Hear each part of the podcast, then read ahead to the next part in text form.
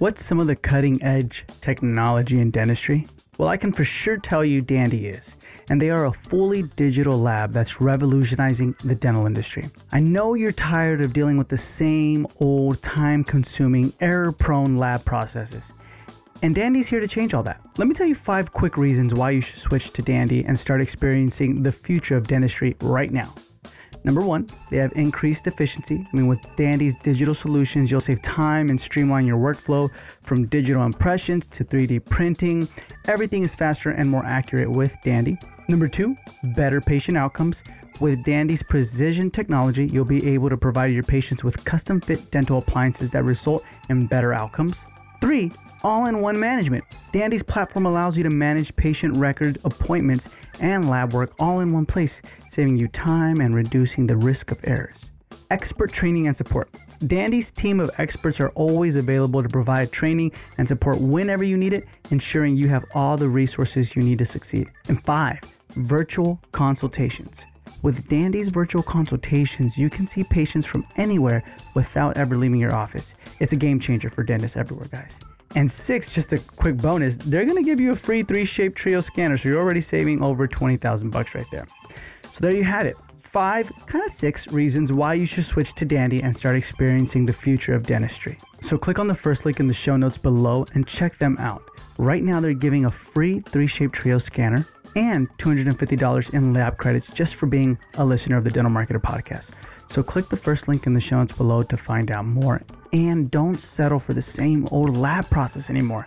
Join the revolution today and take your practice to the next level. Get dandy. Hey guys, welcome back to the Dental Marketer Podcast. I'm your host, Michael Arias, and in this episode, I am speaking with Kevin Cumbus. We really push on folks to ask yourself why you want to go from one location to two and from two locations to four. And let's let's start with the end in mind so we know where we're going. And we can be better selected with, you know, what we're looking for in a in a target, what we're looking for in an associate, what we're looking for in a potential partner, because it's it's just it's too easy to make mistakes without a plan.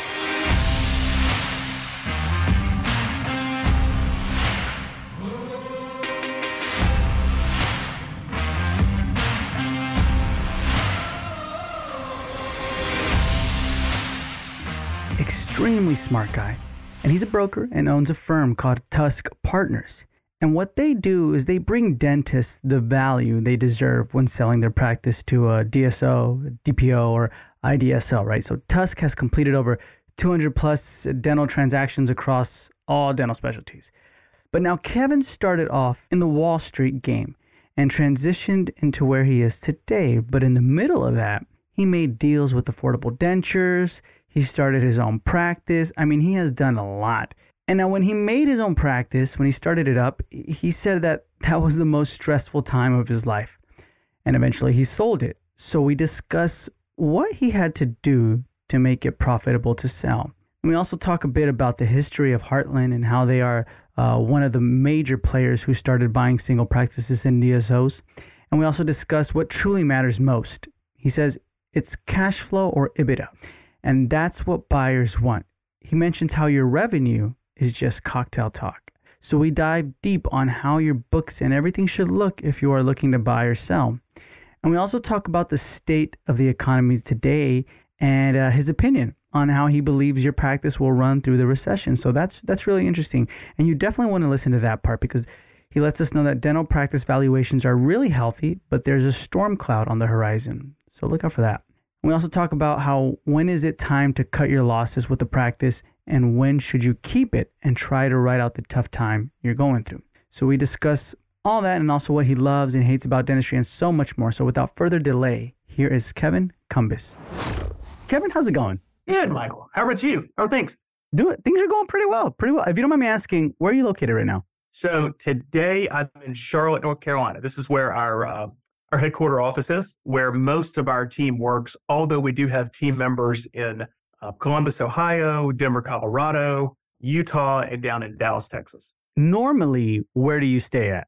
Yeah, I live in Charlotte. I live oh, okay. Okay. Okay. Okay. So, like in the name, the uh, same area. What you mentioned, you have I guess like locations everywhere. What is that? Oh no, no. So I, am not a practice owner, right? All, all we do is sell dental practices. We work with dentists and entrepreneurs that, that want to sell to either DSOs or, or, private capital, meaning private equity groups or family funds. But I've got team members inside of Tusk that live in those cities I mentioned. Mm-hmm. So Tusk, okay. So rewind a little bit. Let us know about your past, your present. How did you get to what you're doing right now? Yeah, sure. Happy to do it. So I think it's important for, for folks to know that my dad's actually a pediatric dentist. So I was kind of raised in his practice, uh, was have been around dentistry my entire life. I actually wanted to be a dentist, but the chemistry department where I went to school said that was not going to happen. I just I didn't ha- I didn't have the grades for it. Good news was I was you know an accounting econ nerd and all that stuff, and ended up parlaying that into a career in Wall Street. So I was up in, in New York for about four years, and then brief stint at business school, and then investment banking here in Charlotte. Uh, so that was about a 10 year run in finance and investment banking. And then my father introduced me to a company that was helping him sell his dental practice to his associate. And it felt like the perfect thing to be doing. Um, always loved uh, the business of dentistry. Uh, always had empathetic for dentists because their, their job is really, really hard, right? It's chief clinical officer, it's chair psych psychiatrist to the team, it's head of HR, chief marketing officer, all the risk lives with you clinically. And for the privilege of all of that, you get paid last, right? It's kind of a lonely profession. And the businesses that dentists build, be it the solo group space, are extremely, extremely valuable. And they, they deserve to be taken care of the right way by someone who, who understands really what goes on in that world. So when, you know, dad was instrumental in making that, that connection to a broker here in North Carolina, worked with him for about four years, did over 100 transactions there um, and then I got turned on to the DSO space. We started selling practices to Heartland Dental Care, mm-hmm. uh, which is one of the big aggregators uh, still to this day.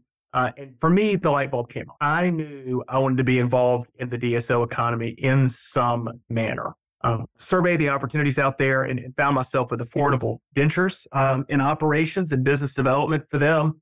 And over my tenure, they went from 120 locations to about 210 over a three year run.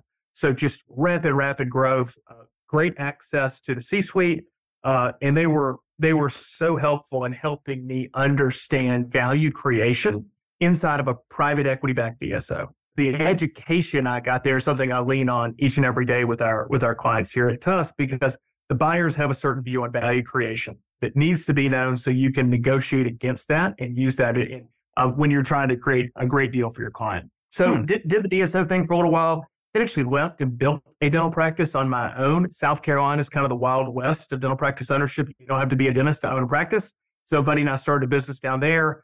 Over about three and a half years, we grew it to about 1.4, 1.5 million. Um, and I got to live the life that my father lived, except I wasn't gloving up and, and putting my fingers in people's mouths. Um, so I did everything but the dentistry. And Michael, it was the most stressful time of my life. And I'd never made less money in my entire career. But what I learned was so impactful. Um, I think dad hid a lot of the trouble, like the hard parts of business ownership from me.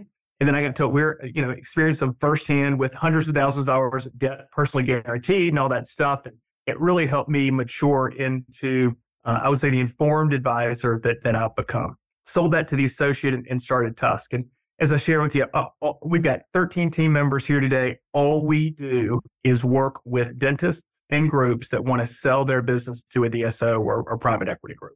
So that's the evolution.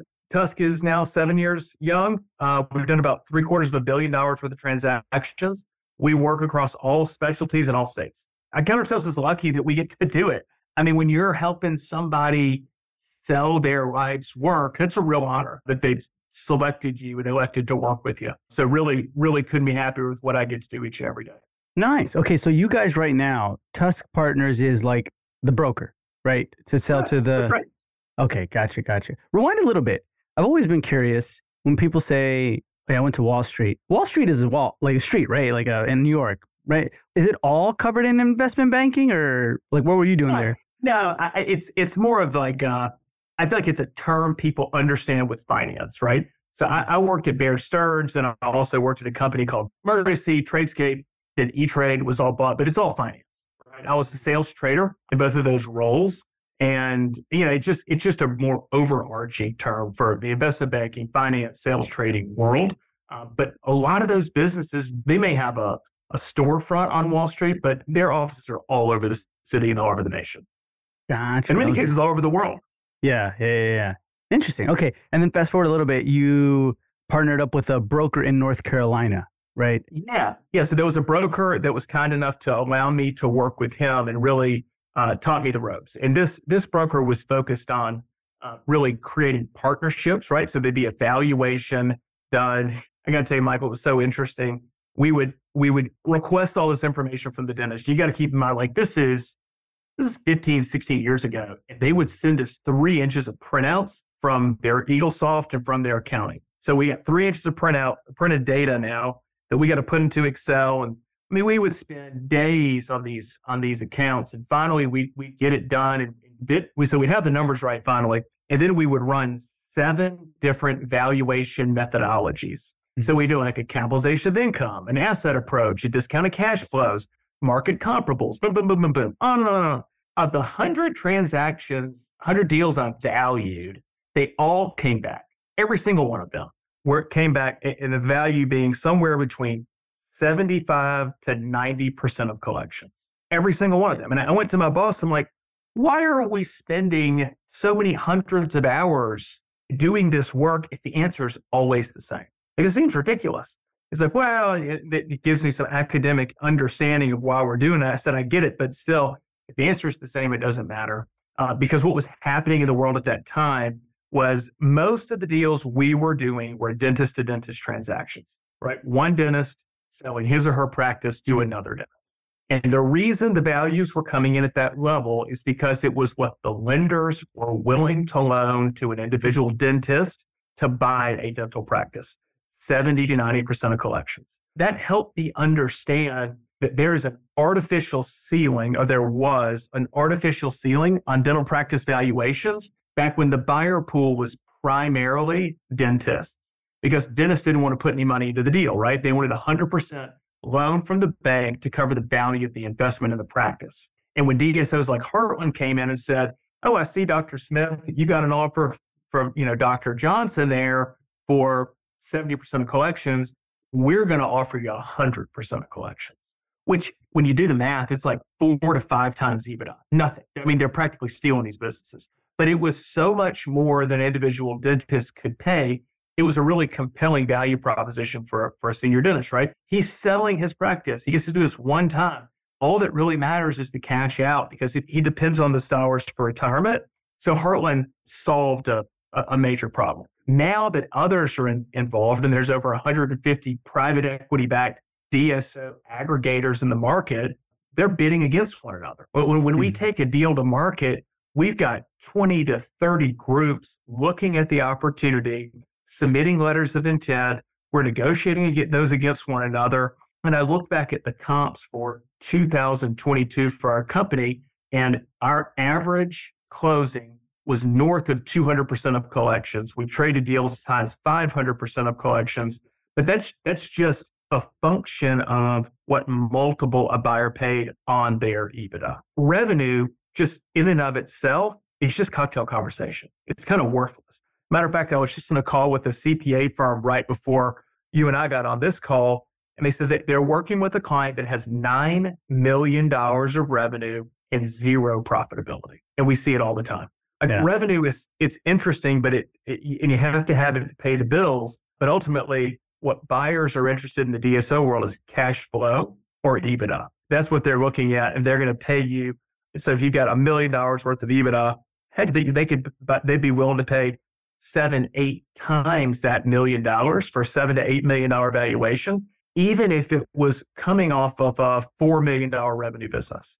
So the time at the brokerage business was really, really good because I got intimately familiar with the income statement, balance sheet, and cash flows of doctors. I got more intimately familiar uh, with dentists, right, and what what what's driving their decision making. And, and what I, I love most about it, especially compared to my days in investment banking, is you're speaking with the person every day whose life this deal is impacting. When you're an investment banker and you're talking to the treasurer of a publicly traded insurance company, it might help him hit his bonus, but it's not it's not as emotionally charged. It's not as, for me, it's not as rewarding. Um, so I, you know, I just, it's a stark comparison, but it, it, I really prefer this work to the the work I did when I was an investment banker.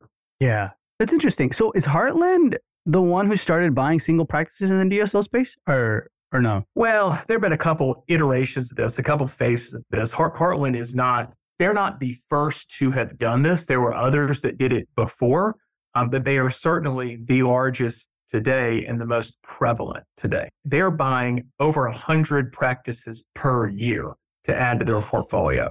And, you know, when we started selling practices to Heartland 13, 14 years ago, maybe 15 years ago, I went out to Effingham. and I spent time with Rick Workman and his team, especially his, his M&A team, because I wanted to understand how they thought about the market. And they were really, really good to me.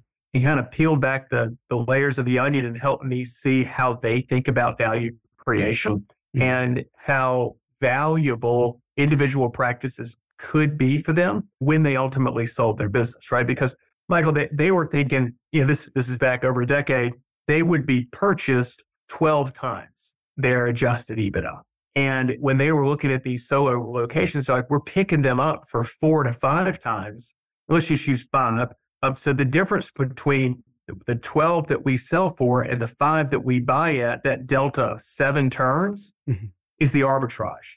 And like, so we're going to make that on every deal. See, if you buy, if you buy millions of dollars worth of EBITDA and you know you're getting seven times return on that, again, the delta between what you're going to be sold for and what you bought these things for, uh, it makes a heck of a lot of sense. I also learned from Heartland that they don't want to overpay. They don't have to. I mean, they're still extremely successful with their growth. They softened on their stance around not negotiating. They're, they're certainly um, paying up more now than we've ever seen. But they were the 800 pound gorilla for a long, long time. And they really had the tiger by the tail uh, as a first mover who really got the systems right and really had the right business at the right time. But they're by no means the first.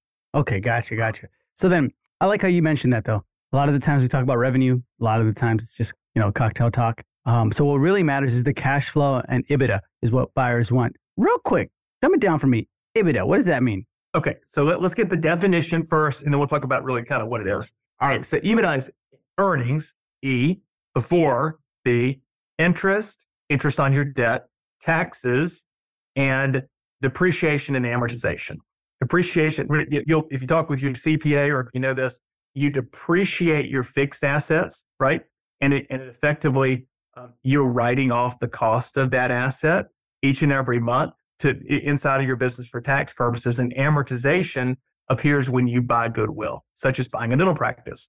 And really, depreciation and amortization are non cash expenses. You're never cutting a check to depreciation. You're not writing out a check to amortization. They said these costs simply just lower your taxable income and allows you as the business owner to pay less tax.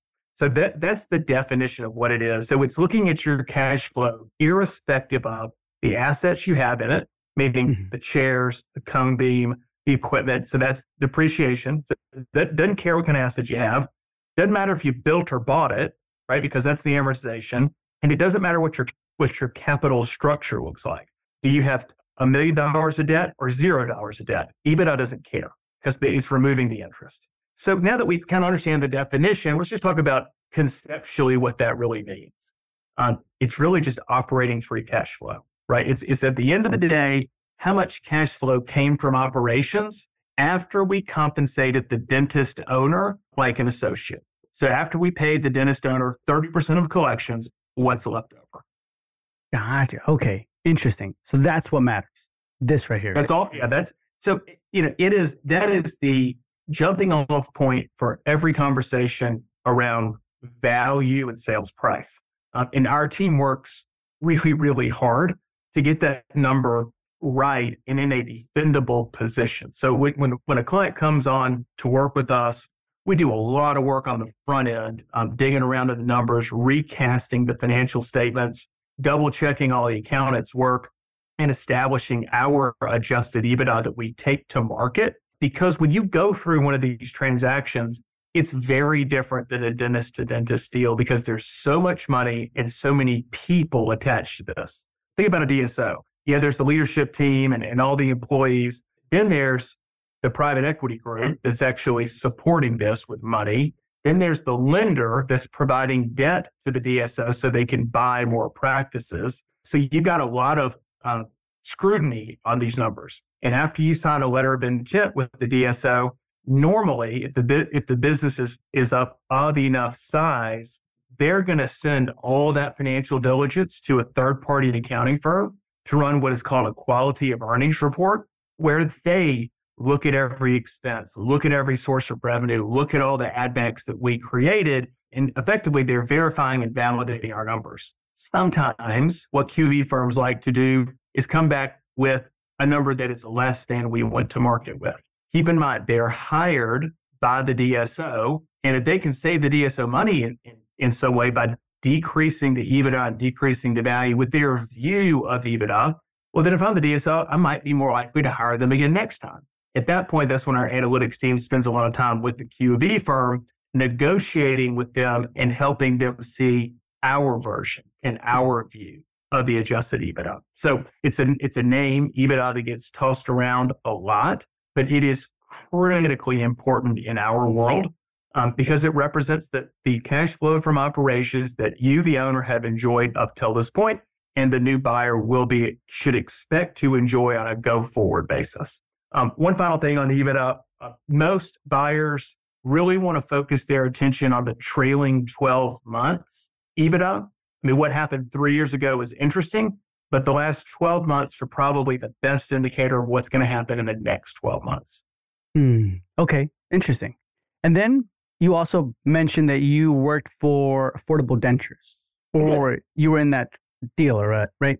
You, you learned a lot from them. What was oh, the yeah. stuff that you learned? Sure. So, um, so I was in an operations and business development role there, and I was in one of these seats where you know, you either flew out on Sunday or you flew out on Monday and you returned on Thursday or Friday. And I was living inside of these practices, helping them grow, helping find acquisition targets, you name it.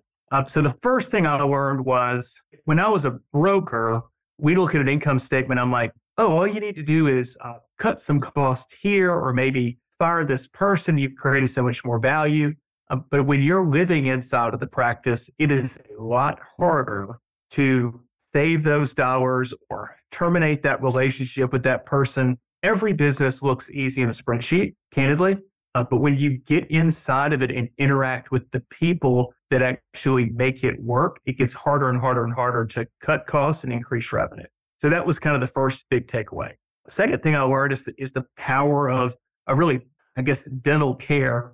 I mean, dad was a pediatric dentist and his patients loved him and the moms loved him. Um, but what Affordable Dentures was doing and is still doing was pretty transformational dental care. They, they were on the surface providing people dentures to walk around with for the rest of their life. But I saw more tears of joy after those dentures were placed in someone's mouth who hasn't had the courage to smile. That felt really good to be a part of that business. And, and I, I see that.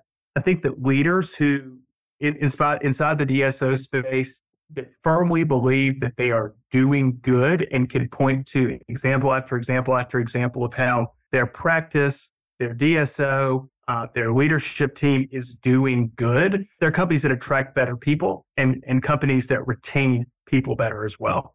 And certainly saw that at Affordable Dentures. The final thing I learned there, well, I would say that the, the next thing that we can move on was they had a three ring binder and documentation for just about every single thing that went on in that office. You know, here's how we open a practice. It's a three inch, three ring binder that I followed to the letter every time we'd open, open up a new business or a new market. And it was extremely well thought out. It was continually iterated on and got better every time we would open a new practice or acquire a new practice. So that, that was really fun to actually see standard operating procedures that were followed by all. And I, I think by having that level of, of clarity in the SOP and consistency in the follow through, uh, really enabled affordable to scale at the rate at which they did.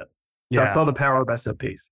And so you you were in this practice. I mean, and also at the same time, you're dealing with the you, learned a lot from the broker in North Carolina, your dad, all these people who own practices, and then you made your own, and then it became stressful. Why? Yeah. Yeah. So um, first things first, right? Starting any business is stressful. Um, and starting business where you have to personally guarantee debt, that's stressful. Then owning a business that you have uh, started with personally guaranteed debt that you cannot influence revenue is terrifying. I am not a dentist. So when we opened our doors, we had a dentist that was going to work for us as an associate. Um, she lasted three days and left. Oh, wow. So here, yeah, yeah. So here I have debt service. I got a full team and I got no dentist. At this point in my life, I do not want to start another business where I cannot directly impact revenue. Thankfully, I was working with a dentist who did come in and help support the business to see patients to make ends meet.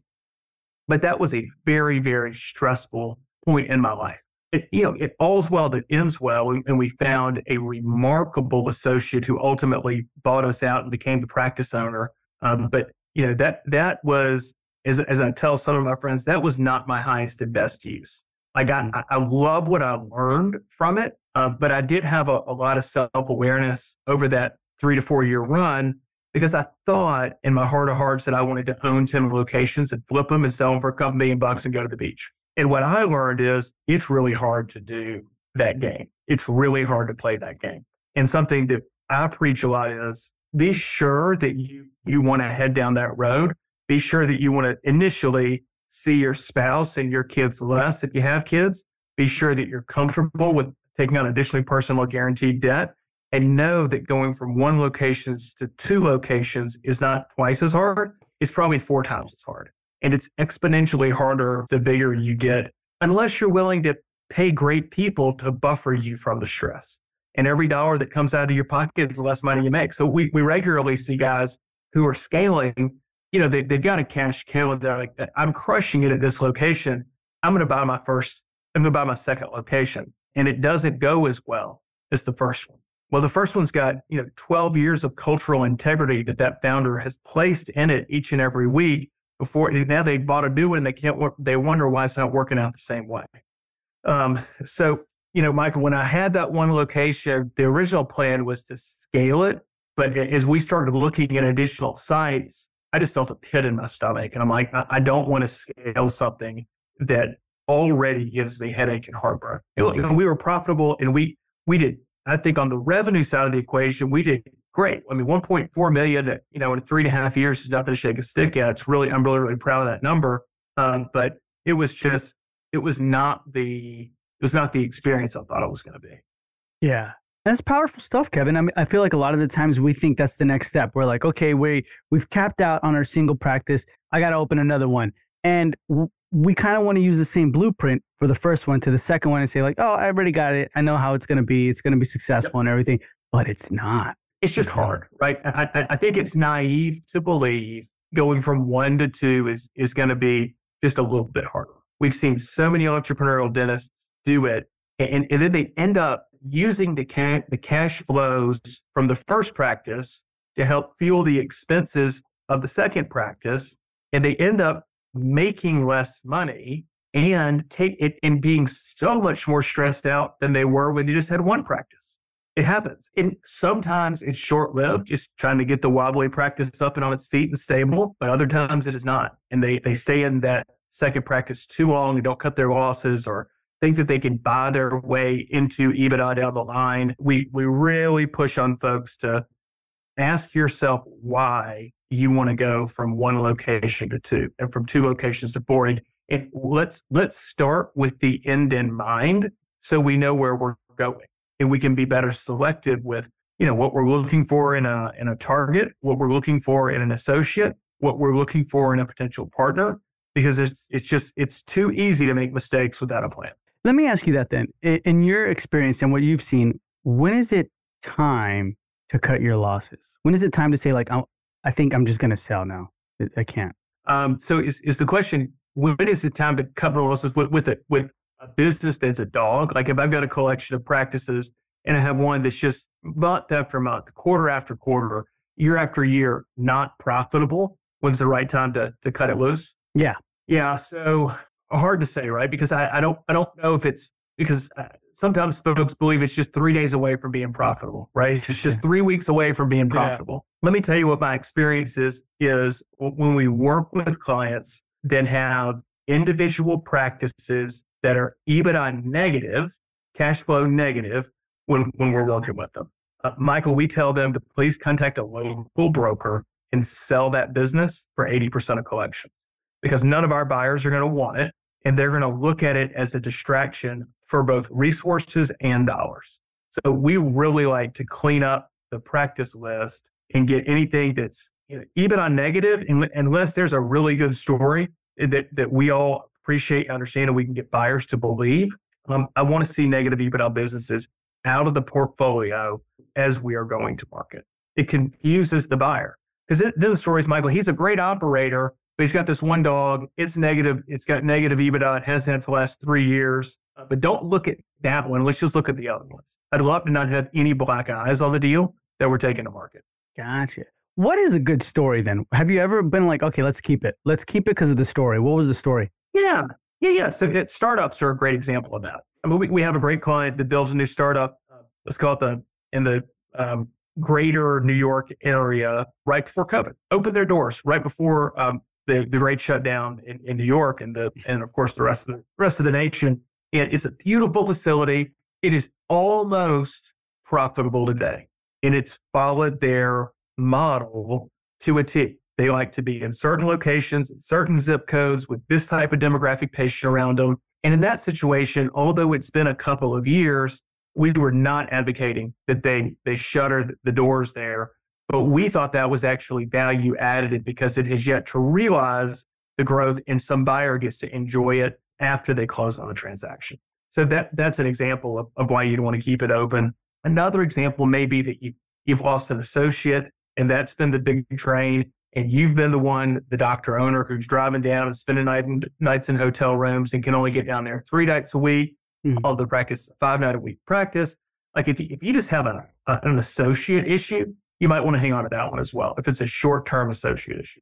Gotcha. Okay, that's good. So these are some of the reasons why some. Uh, so what are some of the reasons why someone should, I guess, start thinking about selling? Although they're they're profitable and things like that, they're they're not thinking about retirement, but down the road they're they're saying, you know what, we're I I, I don't plan to work till I'm 90 or 80, you know, kind of thing. So it's really neat in, in this line of work. We, we work with a lot of 30 year olds want to monetize the equity in their practice 30, 40, 50, 60. Like there's a bell curve to it, right? I mean, most of our clients are probably in their 50s, but a large portion are in their 30s and 40s. And I think that's, I mean, they, they built these businesses to sell them. And what I like about that is they, when they were building their business, they said, here's, here's what I want the end game to look like. I would like everybody's story is different. Some want $10 million after debt, taxes, and fees. Okay, great. And they set that as their goal and they, and they bought just enough practices and just enough EBITDA and work with just enough doctors to get there. And then once they got there, they go, I don't want to take on any more risk. I don't want to take on any more debt. I would like to, you know, get my $10 million after debt, taxes, and fees and roll equity into a bigger business that has more sophistication, a bigger DSO that has they can probably turn my equity roll into two, three, four times the initial dollar amount invested. But the key, the key is just knowing like what your number is and what is it going to take. And you you can move the goalpost on yourself. That's fine, but don't be afraid to sell and get out. I mean, look, dental practice valuations are really healthy, and they have been going up every single year since I got involved in this business seven years ago.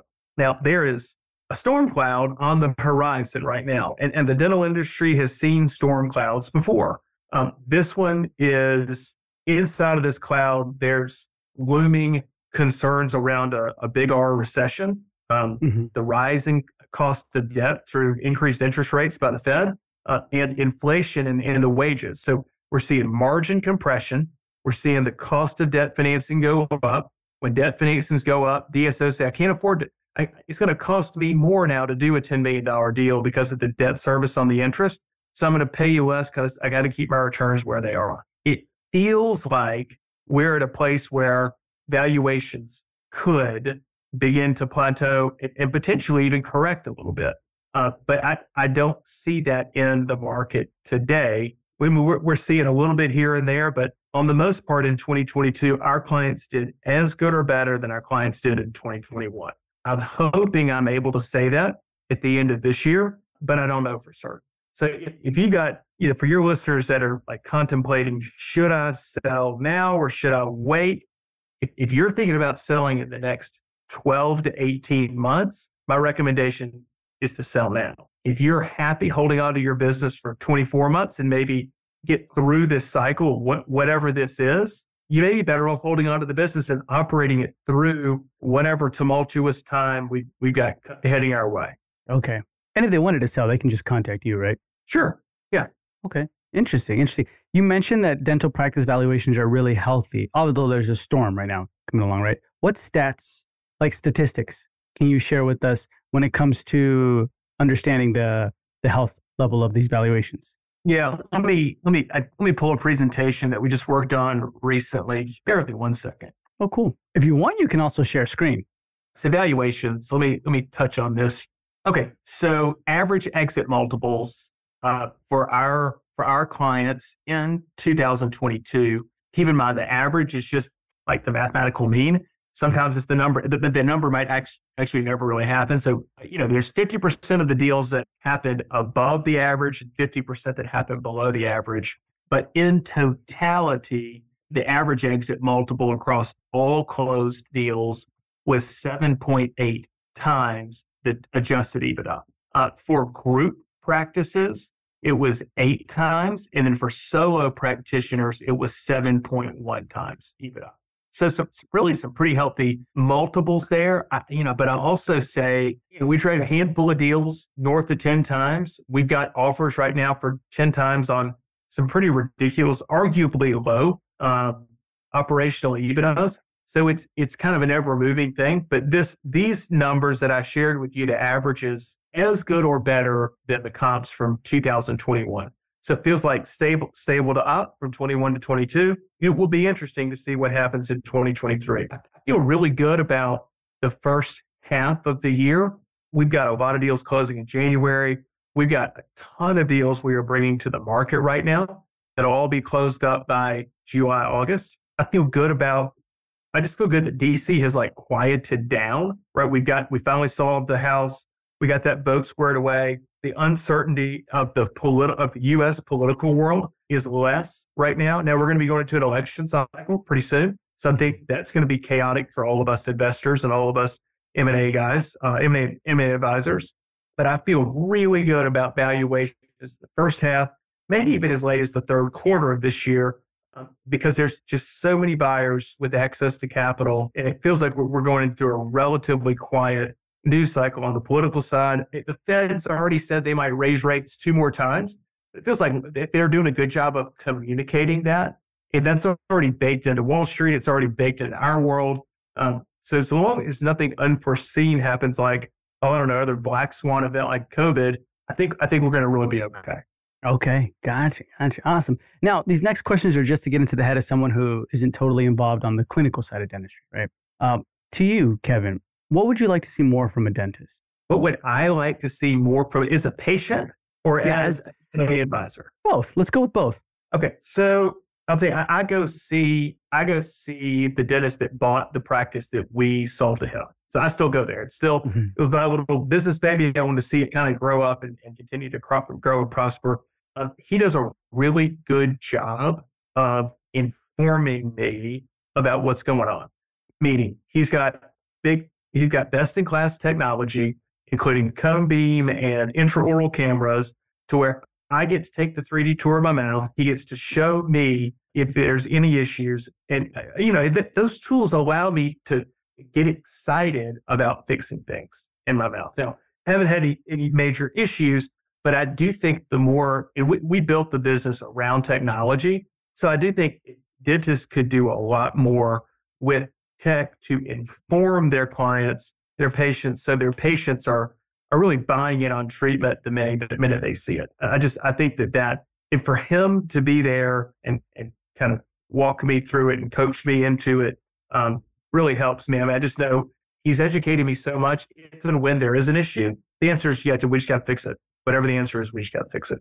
So there's there's that, and then on a, I guess, for, if I take off the patient hat and put on the M&A advisor hat, it would be telling dentists to not fall for the trick or the, I guess, the, the false information, the fake news that you have to have a lot of locations in order to be successful. The number of locations even matters. Uh, what, as, as we started this conversation today talking about EBITDA, that's the primary driver. And you, mm-hmm. you can build a business that has a million or $2 million of EBITDA underneath one roof.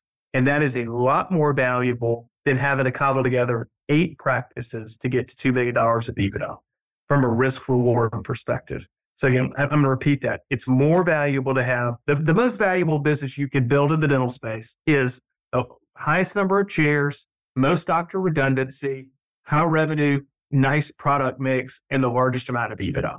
Where, where risk begins to enter the picture is that next location and the location after that. And all of a sudden, if I keep doing that, you know, over the course of the year to get to $2 million of EBITDA, I got eight cultures, I got eight associate doctors, I got eight landlords, um, and I might have three practice management software. So I got to manage now. Now that sounds really stressful compared to one location, eight, nine million dollars of revenue, $2 million of EBITDA. So don't, don't fall for, I got to have more locations to create value.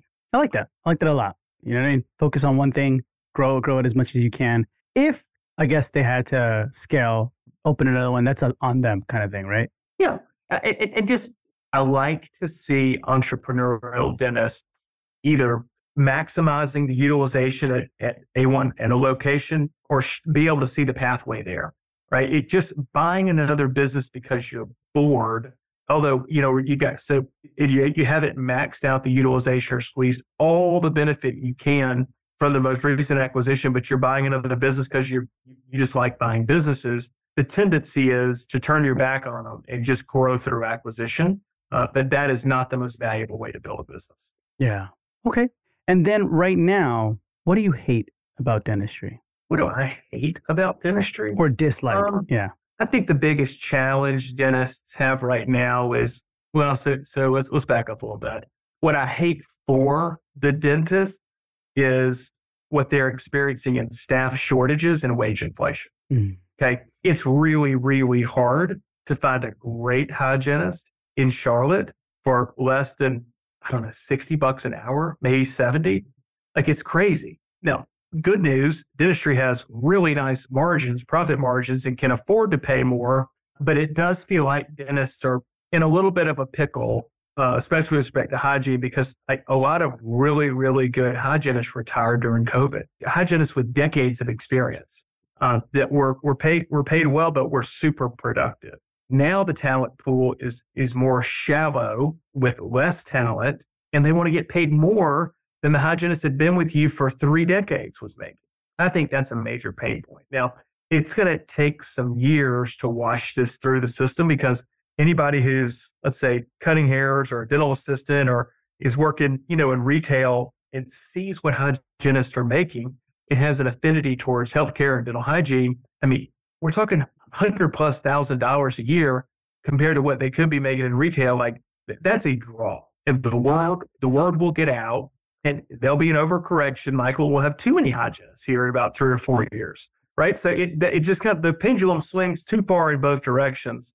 But I do feel for dentists that have patients that want to see them and have hygienists that want to get paid too much and their choices aren't good. It's like I can overpay for the talent and hope that I can diagnose treatment from it, or I can, you know, not see the patients at all. And I, I you know, thankfully most dentists are just paying up on salaries and wages and, and making less in their hygiene department. Hmm. Okay, that's interesting. And so, right now, what do you love about dentistry? Absolutely love. Oh, yeah. So I love the entrepreneurial spirit that's really entered the space. You know, dad, dad's 76.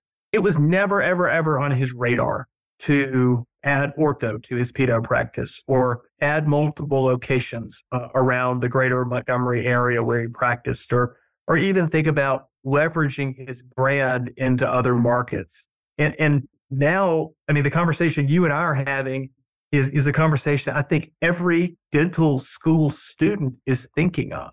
Mm-hmm. It's how do I want to leverage this license in creative ways uh, to create wealth for myself and to, to you know, help, help others in the community to where I don't have to depend on my hands to make me a living. Because d- dentists were kind of like plumbers for a little while, right? Like dentists and plumbers are similar in the fact that they don't make money unless they show up for work. Uh, and entrepreneurs make money while they're at the beach. So it, to see the evolution of entrepreneurship in the business of dentistry is it's exhilarating. I'm happy for for everybody, and ultimately it's good for all of us, patients included, uh, because access to care goes up, and then for the dentist, he or she can decide just how much they want to work and how much time they want back if they're willing to give up some money. Okay, that's good. That's interesting. Awesome. Any final words for our listeners for this episode, Kevin? Yeah, I guess just this. Um, one one thing I want to get get out into the market is, you know, if you are contemplating a sale and you telegraph that either to, to the world or not, um, and you have a business that is of size, it is my suspicion that you have a letter of intent from a DSO on, on the side of your desk already. And I can just tell you without a doubt, you should not take that offer.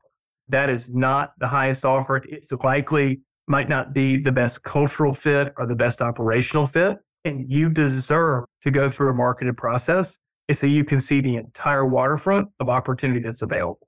Because every time we work with someone that has an unsolicited offer you know, we're able to increase that by close to 40% by taking it through a marketed process. So if you have an unsolicited offer, don't take it. If you're interested in maybe selling, call us, call somebody who does what we do. They're capitalists. And I'm not blaming them because I'm a capitalist and you're a capitalist. Michael, it's not a dirty word, mm-hmm.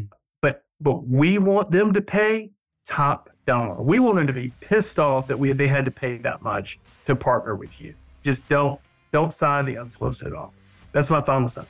Nice, Kevin. Thank you so much for being with us. It was a pleasure. But before we say goodbye, can you tell our listeners where they can find you?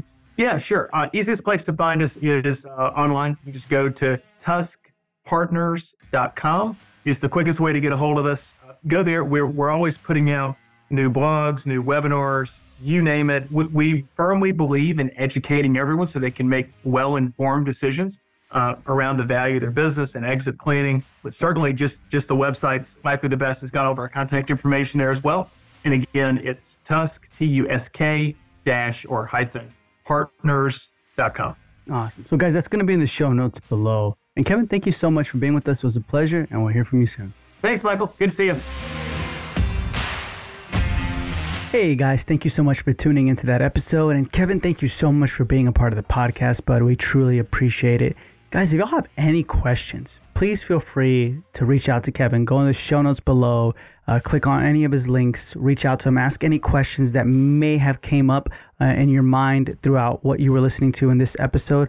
Also, you can find him on the Dental Marketer Society Facebook group if you want. Join that Facebook group. It's going to be in the show notes below, the link to that. And then you can also ask a question to any of our list, uh, any of our guests um, that's come on the podcast in there as well. And at the same time, guys, don't forget check out Dandy. I mean, I know at the beginning of the episode I mentioned the five reasons, right? Increased efficiency, better patient outcomes, all in one management platform, expert training and support, and virtual consultations. They are on the cutting edge of technology in dentistry, and I know you're tired of dealing with the same old time consuming error prone lab processes. If you've if you're just tired of your lab, right, your dental lab, I highly recommend just checking out Dandy. And at the same time, the cherry on top they're giving you a free 3Shape trio scanner, so you're already saving over 20,000 bucks right there. And they're also going to give you $250 in lab credits just for being a listener of this podcast. So click on the first link in the show notes below to find out more and go ahead and check out Dandy. So, guys, thank y'all so much for supporting the podcast, and I'll talk to you in the next episode.